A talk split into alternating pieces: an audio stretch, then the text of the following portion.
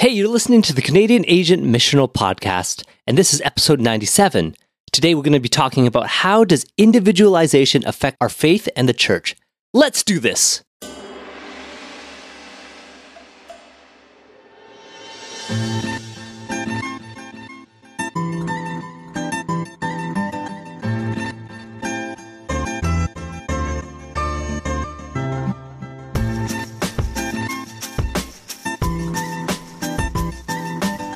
All right, all right, all right. We are back together on another episode of the Canadian Asian Missional Podcast, and we're excited to jump into today's topic, which has affected our culture and us in a lot of different ways. And it is talking about the impact of individualism and how radical it is or hyper it is in our own context and in our own lives. And right off the top of the bat, Xenia, Bernard, and Shu are here. How you guys doing? Hello, hello. Pretty good. Ew. Still really cold. Still cold. this this basement has not changed since we started recording these episodes. We need a, we need a space heater. Or. Do I need thicker socks. yeah, yeah, yeah. But once again, you know, it's it's just pushing us ahead, which is great, which is great. And so, Xenia, you had asked this question. You had proposed this question for us to talk about on this podcast, and the moment you did, at least for me, I thought, yes, we need to talk about this. But it's sometimes even hard to even think about where to start about it and why it's important for us. So, for you, you know, what was your motivation of wanting to ask and explore this type of topic? I think it comes out of both my experience of theological education and also in the pastorate. I'm seeing a lot of questions come up for people about why is history important? Why is tradition important? Why is belonging to a church important? Uh, and and this actually came up because we I said to my church, "Hey, we're going to do membership class," and people go, "But why do we have to belong to a denomination?" Oh, And so it sparked some really interesting conversations that way.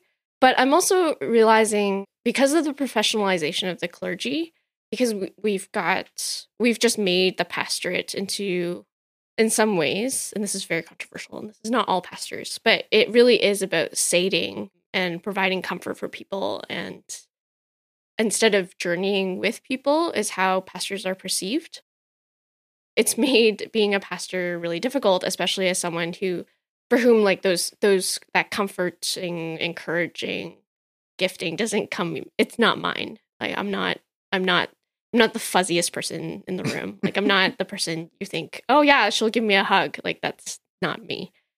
But the other thing is theological education is tilting very quickly towards clinical counseling and towards spiritual direction Hmm.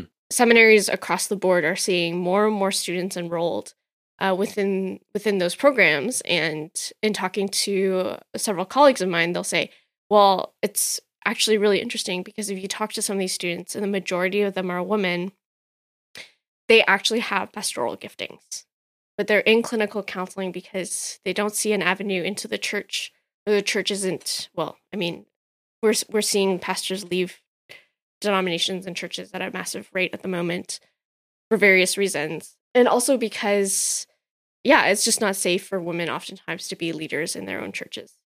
And but that also is concerning to me because clinical counseling settings and spiritual direction settings, while they are very helpful, and I think they are necessary for holistic health, is is all about the individual.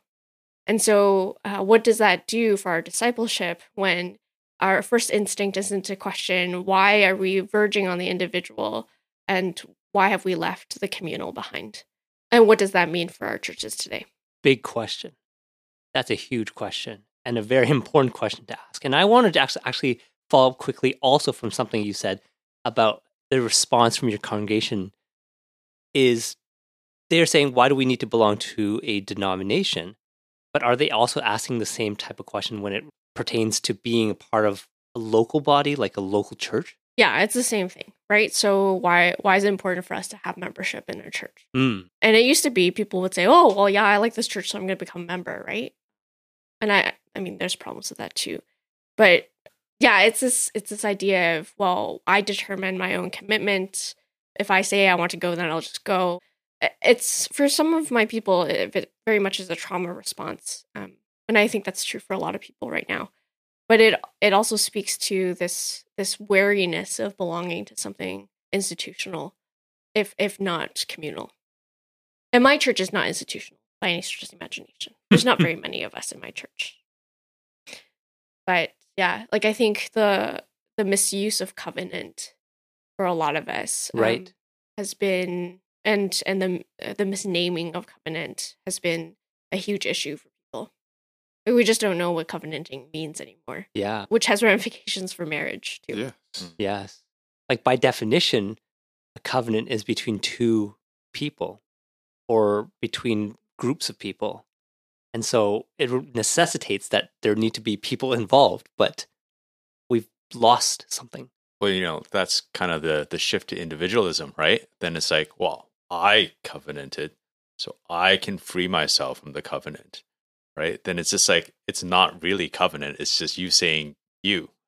You have made a type of association or some level of commitment, but when it no longer suits you, yeah, it's free to jump ship. Free to jump ship. And you know, we've seen it that there's, you know, that people just church hop and just be what fits my needs at this particular moment in or season of life. Is that kind of like again kind of where we're at where a lot of people just want that plan B just in case like if this screws up then I can just, you know, for, for my own like I'll, sometimes it's like for my own mental health sake or, or whatever just I want to leave the situation you know, kind of thing. And, and just like as long as I can have an out, so this is my way kind of out. So I don't want to be a member or I want to I want to be connected in this way. So yeah, and because maybe some of their experiences in the past. Mm-hmm. So uh, that's what I've, I've kind of noticed as well. So we were hesitant in that way, but yet it is interesting that that's maybe that's why marriages people wanting to get married is going really down. Like they want more just you know freedom and say I don't want to be necessarily married or, or tied to this you know the institution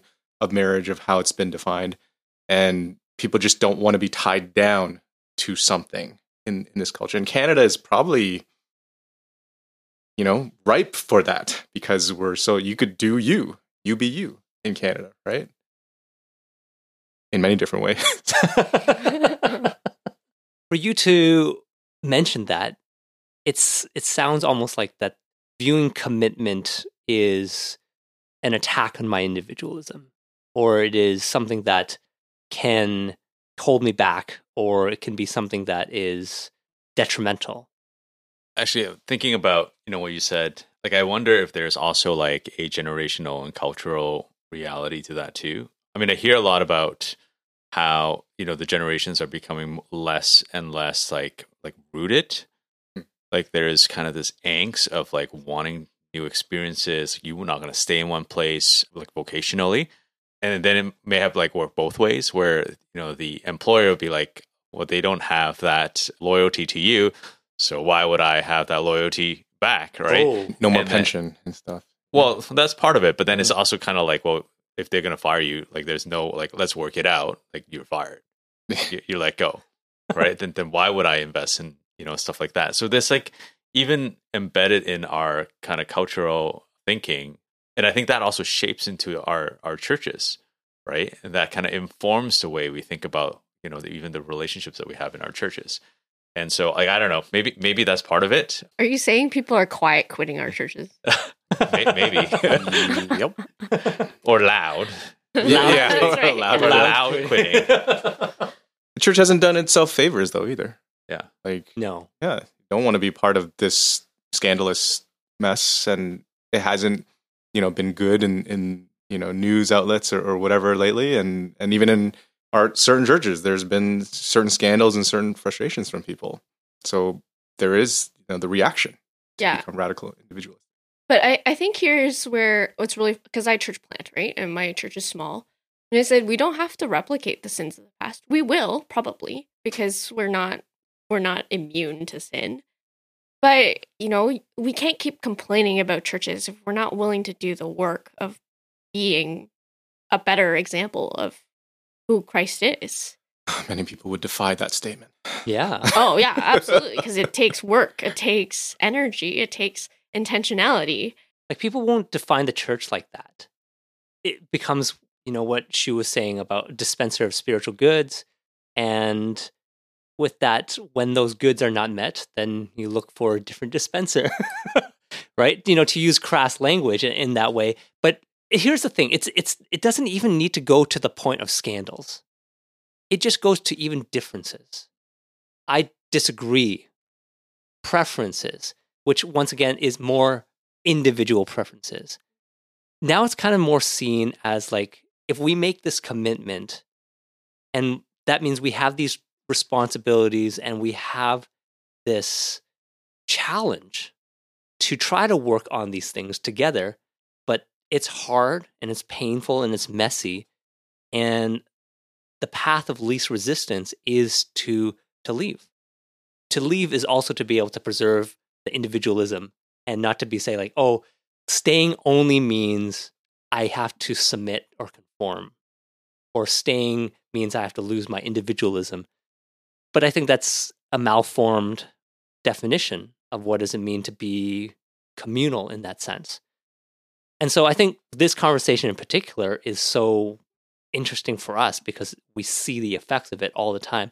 And I, I don't want to ever also put this solely on the people, on individual people too, because churches as as a people and as an organization and as a you know as a communal entity also has had a lot of brokenness that it hasn't addressed and that has also wounded people and caused people to almost as a reaction to preserve themselves or out of safety feel that they have to leave. But you know this can swing across the spectrum all the way to slight preference differences to disagreements to of course big scandals as well. We feel this and i think navigating as ministers and as leaders in the church today means that this is always part of the context and the culture and the, the voice that is shaping people. Yeah, and I mean, it's not to say that there aren't toxic situations that people need to get out of, right? Right. That's Absolutely. always true. If you're in a toxic situation, please get out. Abusive, toxic. And I mean, I'm speaking as someone who who left my own church that I grew up in, right? Bernard, you can speak to this too. It was funny because I was at a denominational meeting a couple of weeks ago, and someone said, "Well, why did you why did you join our denomination? Why did you leave your your home church and your home denomination?" And I said, "Well, part of it was just theological difference. I'm still in community with my old church. I'm still friends with them. Like, there's nothing barring me from visiting, and I have visited on occasion. But it, when it came down to it, I honestly and I'm going to say this out loud, I didn't want to wait 15 years to get ordained. I would settle for five. And people will go, well, but you can't transfer your experience in. And I said, that's fine. Five is better than 15. But the other thing is, is that it really came, I said, the, the other thing that came up for me was that I wanted to be rooted in a tradition, in a history where, you know, those, those distinctions were being celebrated. They weren't distinctions to divide, but distinctions that opened up possibility of welcome and hospitality. And I think that was something that was for me personally was missing in in my old context, particularly because a lot of uh, Southern Ontario Asians eh, are very reformed, and and that's not where I lean at all. So, I I think when it comes to those things, like again, it comes to discernment, it comes to active conversation with leadership. So when I left my old church, I I didn't do it quietly. I told the board. I I told the pastor. I had a conversation with him. And I said, I'm not leaving out of spite. I'm not leaving out of this. I'm leaving because I feel God God calling me to something else. I still want to be in a relationship with you. Right? Like those are the things that I would like to see when people do choose to leave. To have those conversations and say, well then, can I have your blessing to leave? Can I continue to be in partnership with you? Right? Like those are those are things i'm not seeing when people just arbitrarily leave mm. their churches. Not many people have that life maturity or even like spiritual maturity to do that and i think we need to guide people through that process that and you know like because i i helped to start like a new a new site at my church and i had people coming in people from other churches and i was like are you sure? Are you sure you know god's called you to leave have you talked to people within your community are you working these things out and maybe you should ask first the people and also god like are should i be released to this and are we on a good place in this? Is this a, a good, you know, kind of uh, disengagement or, or, you know, moving on? Or is it just like, I just, you know, want something different? Uh, that the, it's, it's not cool anymore. Or, you know, I find that that happens a lot. I'm not just saying young people either. It's the coffee, man. Oh, it could be that. But there are old people who, older people who do that too. And that's why I'm saying it's not just a, a, a life maturity either. It's sometimes just a spiritual, emotional maturity that, that people haven't developed more. And I'm I'm not sure. Um, yeah, I don't think it's a young thing only. Mm-mm. I know it's uh, probably harder in bigger churches, but we've we've done this a couple of times where individuals from our church are like, you know, God's really moved us to this other context. And as a church and as a church leadership, we were like, well, we, we want to bless you and send you. Mm. Yep. So we actually had a sending portion of our, our gathering that like we're we're praying over them as God's moving them into this new context. We want them to be a blessing where they are, right? Um, of course, like if it's a big church, you might have to do it every week, which would be hard. but I think, like you know, like you said, Shu, like there isn't not just the individual maturity. There's no like collective maturity as to think about like, well, how how can we do this better? Yeah. How can we have these honest conversations? How can we recognize that like we're not breaking the covenant we are we are we're recognizing that you know there are differences, but we're all actually part of a larger covenant of God's work, and also kind of recognizing that there is then like a more localized kind of covenantal relationship at the same time. That'd be so interesting to see a church work through that and to be able to do that, to be able to bless people when they are feeling called to another place or to a different context. Because it it forces a church or or any, or any organization to be able to face that hey god could be doing something different in that person's life and but we want to support and bless them as they go and not to only see it as we're losing people and we are failing in our call to retain people. And i'm using kind of these things in kind of crass kind of more definitions but i would almost say it unless we're willing to do that hard work of wrestling through that ourselves of saying like no when people leave it's not a failure on a part of our church. Or sometimes it is and maybe we need to own up to some of the reasons why some people are leaving and we need to address it and work on it and and confess and, and ask for healing but there are other times where people leave for other reasons and can we be able to say we bless them and also we send them out and we hope that you know in their new context they are investing and participating and part of that new church or the new context, it's hard for us to get to those kind of places based off kind of the ways in which church has been conceptualized.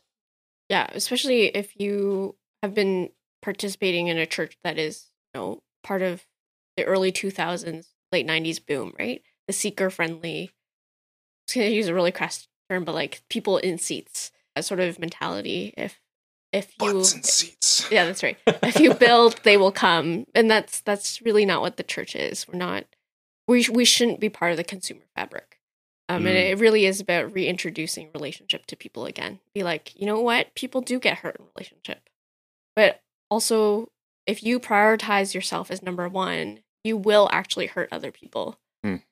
because you're selfish. Oh, right? Like that's that's what prioritizing yourself means.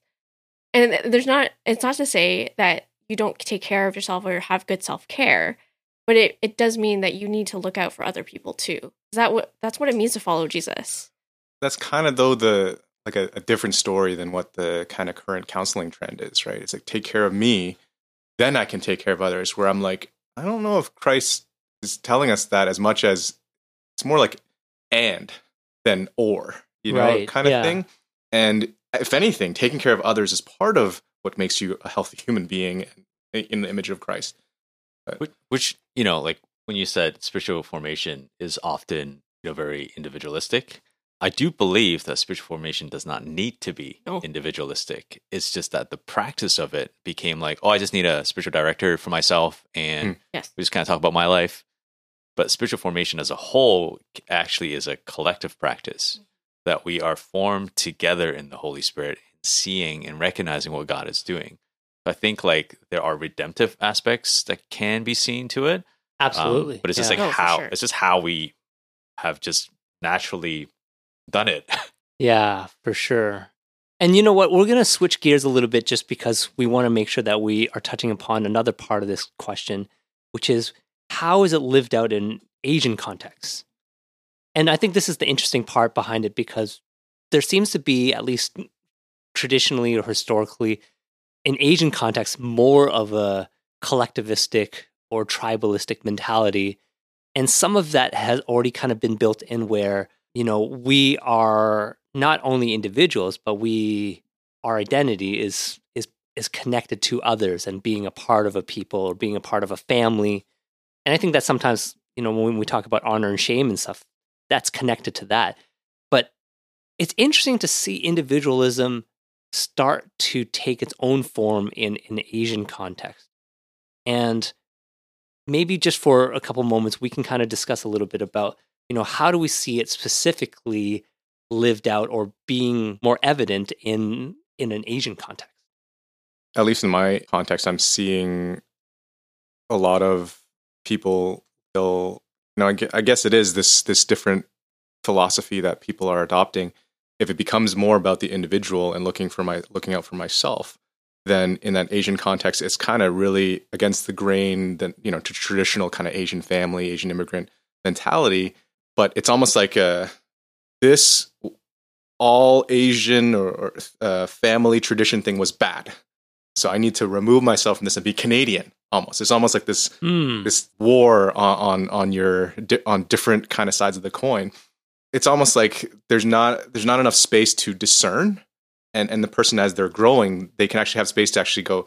I did not like some of this stuff. They're able to say that, but not just say, "But let me throw the baby out with the bathwater." Right. you know and i find that that's the the the struggling part where we don't have a lot of great spaces that we're able to do that and usually just people just want to sl- do the quiet quitting or, or slip out or they you know loud quit or whatever but um but it is within that that familial kind of side that as as our kind of asian collectivist kind of more culture that that that people are trying to react against and then let's just switch to an individualism or something like that and that'll solve everything Mm. i'm like no it's like there there's it's it shouldn't be a division Yeah. you know kind of thing but that ends up happening and especially i find that that's the reaction but now it's like let's go to a multicultural church and that's really where you know i can re- Multicultural in quotes. yeah to, yeah Right? whose definition right like Air quotes. yeah Yeah. but but then that that's the answer now Triple or something quotes. like that but it's, if anything to be honest if, if i were to say as to be more quote unquote canadian it's just where you can be more individualistic it's almost Oh. like a oh. space where i can you know and but then you end up hearing it's like they they love the sermons but i can't really you know stay and connect to a small group or whatever or a local community because i just want to you know come in and drop in for the things that i want to do so that individualism is at play still there Yeah, for a little while I just didn't I didn't preach. Because for me, like this is what John Wesley believed, right? That small groups or what he called the classes are the engines of the church. Bands, classes and Hmm. bands are the engines of the church. And so I was like, well, formation happens in small groups. Why do I need to talk for 8 minutes, 8 to 15 minutes? Or longer a Chinese church is. Chinese church is like 40, right? It's like It's no- lecture. yeah, it's it's like first of all, I don't have the attention span for that, and then second of all, uh, people's attention spans aren't there either. Like we're told that people's attention spans, like what eleven seconds, so people fade in and out anyway. Are they listening to you? I don't know. We don't Um, know if you're listening either. Yeah, that's right. been a while. We appreciate just, it. Like spouting off. um, but it, it's really interesting because oftentimes when people leave the quote unquote Chinese church, they'll say, or I don't know, whatever church it is, it's like, oh, well, we didn't stay because it was too ethnic, right? Like it was too Chinese, too Korean, too Yep. whatever. And for my context in particular, I look at them and I go, no, you, they're not. They're just a different kind of reformed than you are. You've actually rebounded to a different reformed. Right. You went from John Sung to John Piper. Like those are, you know. So know your history, people. Right. But it's it's not even just that. It's it's that we don't have enough recognition that even if we don't happen to speak the language, that's the culture is embedded even within our genes.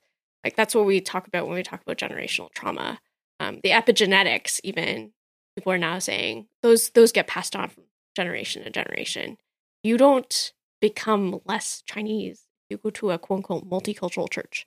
And those multicultural churches don't often have a multicultural staff team. Just saying. the only reason I know what you're talking about is because I watched this weird documentary about Dracula, the history of, of Count Vlad, and that people group that he was uh, impaling and killing. They developed this this epi- this gene that they were like scientifically looking into. That it was like it's going to be they're more have grit and then more survive through because they've been killed by all these regimes.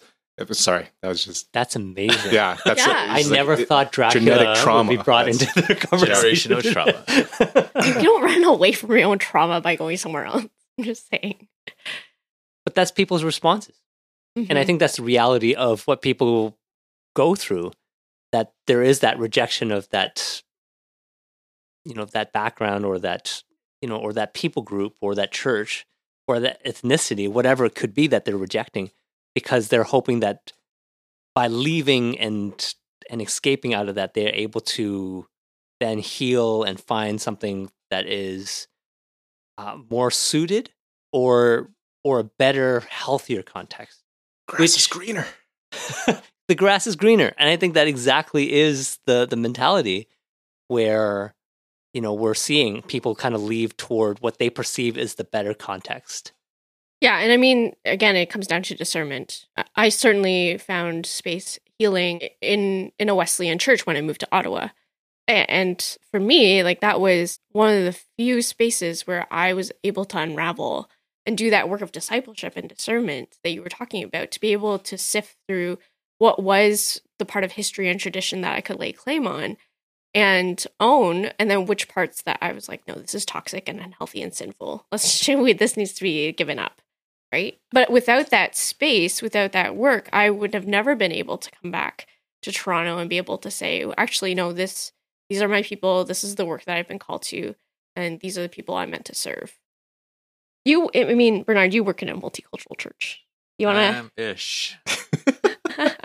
like, yeah, I don't know. Like, I I also kind of realized within our own church that like as much as like we are seeking to be multicultural in our neighborhood and whatnot, like we do carry with us the baggage of particular traditions and particular practices. You know, even the language that we use, like, is framed in particulars. And yeah, I think we just need to recognize, like, like you said, know know your history. I guess one of the things, maybe to kind of wrap up our episode today, is talking about, you know, what are the type of spaces that are needed for us to form in regards to how do we unpack this, but how do we also make room and space in our current context so that we don't feel the the sense that our only options is to reject and then to leave or just to fall into what our individualism, but rather to be sitting in difference and tension and that it's not a bad thing if we're not uniform, and, you know, to for lack of a better word. But it can be that like we can still hold fellowship with one another, and we can continue to do this hard work of figuring this out and submitting to God, submitting to one another to pray through this, rather than just lock into our positions and our individual preference. And so, what type of spaces are needed for us to kind of work through this, and what kind of shifts can happen in our current context so that we are, you know, we're able to kind of navigate this together. I remember uh, having a conversation with a friend who's like a denominational leader, uh, not my denomination. Um, it's okay, but a, a denomination, which I shall not name. But anyways, uh, they were going through some stuff, and then there's this one church that have decided that they're gonna they're gonna leave, but they just kind of left quietly, um, without any conversation. And I remember that denominational leader saying, like, I really wish that they would not just leave and defellowship, but have kind of the conversation. Let's work out this conflict together. Let's not lose, you know, the space to to dialogue and to mm-hmm. engage. And and you know, your question of like what kind of spaces do we need? I, I wonder if what we need to practice more is to deal with the crap together and to make space to be like the crappiness and the the differences they don't they, they should not be shoved to the back. They need to be brought to the forefront to work out. And, you know, like just like any family, you know, you have crap, you you deal with it. You don't just kind of like, ah, you know, I'm sure it'll go away at some point. Because if you shove it down, you pass it on to your kid. Oh yeah. Yeah. But what you were saying w- reminded me of that quote that gets attributed to John Wesley or Augustine or whatever. Um, in essentials, unity. In non-essentials, liberty. And in all things, charity. Charity. Yeah. Um, I, I don't think that we have enough charity in our churches, Mm. and that's and that's something of the Lord that we can really really model, especially in our in our very polarized day and age. Yeah, and I- I gravitate honestly more towards pastors, theologians, and the spiritual leaders eh, uh, that are more ironic and who will kind of be bridge builders, even if we can disagree on certain theological stances or or ways of being church, doing church.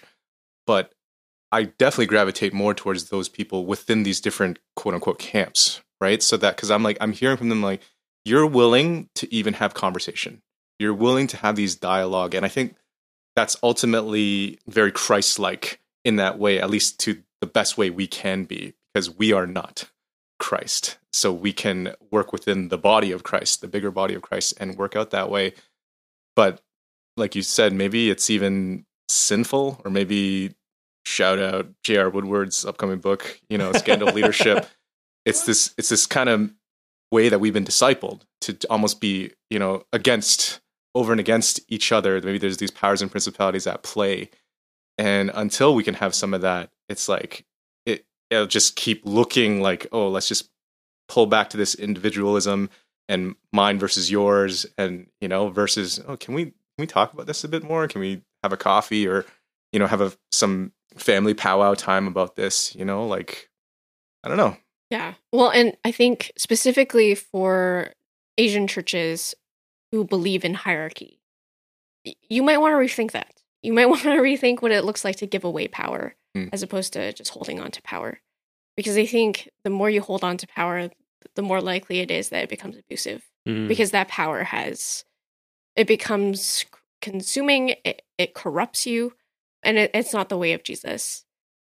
And I think that's what a lot of people are reacting to, right? Like when they decide to leave the, the Asian church. And so when you start to, as leaders, when you start to, when I start to model that giving away of power, it says, no, I believe that what God is doing among the people is, is vital. Like empowering that is vital to my ministry to the body of Christ.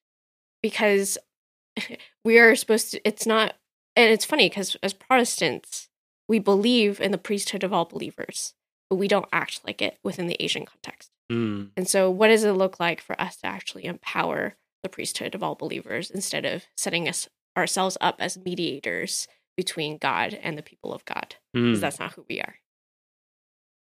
is a good word. And it's a reminder for all of us, and has been said earlier, that indeed we are the body, and no part of the body should ever say that, you know, I wish everyone else was like me, or like, you know, I'm more important than the others, but we need one another, and we need to work through these things together in, in that way. And we lose, and, maybe it's part of learning that some parts of being an individual can be harmful in the ways we practice it toward the body as a whole. And maybe the more aware we are that hopefully that we can be able to resist those things and that we would also lose a richness if we do separate from one another.